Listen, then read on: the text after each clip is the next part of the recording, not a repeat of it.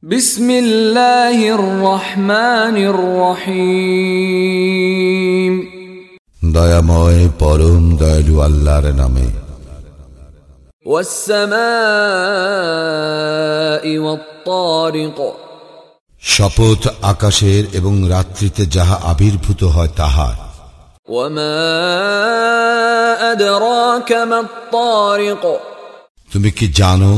রাত্রিতে যাহা আবির্ভূত হয় উহা কি النجم الثاقب উহা উজ্জ্বল নক্ষত্র إن كل نفس لما عليها حافظ প্রত্যেক জীবের উপরেই তত্ত্বাবধায়ক রহিয়াছে فلينظر الإنسان مما خلق সুতরাং মানুষ প্রণিধান করুক কি হইতে তাহাকে সৃষ্টি করা হইয়াছে خلق من ماء دافق তাহাকে সৃষ্টি করা হইয়াছে সবেগে স্খলিত পানি হইতে يخرج من بين الصلب والترائب ইহা নির্গত হয় মেরুদণ্ড ও পঞ্জ রাস্তির মধ্য হইতে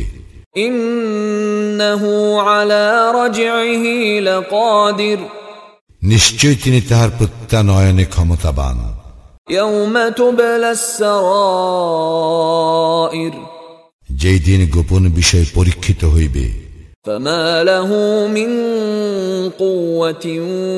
ولا ناصر সেই দিন তাহার কোনো সামর্থ্য থাকিবে না এবং সাহায্যকারীও নয় والسماء ذات الرجع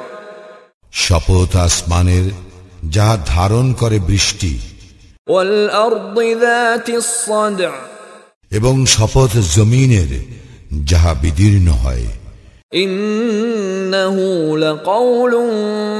فصل নিশ্চয়ই আল কুরআন মীমাংসাকারী বাণী وما هو بالهزل এবং ইহা নিরর্থক নয় إنهم يكيدون كيدا উহারা ভীষণ ষড়যন্ত্র করে وأكيد كيدا এবং আমিও ভীষণ কৌশল করি فمهل الكافرين أمهلهم رويدا অতএব কাফেরদেরকে অবকাশ দাও উহাদেরকে অবকাশ দাও কিছু কালের জন্য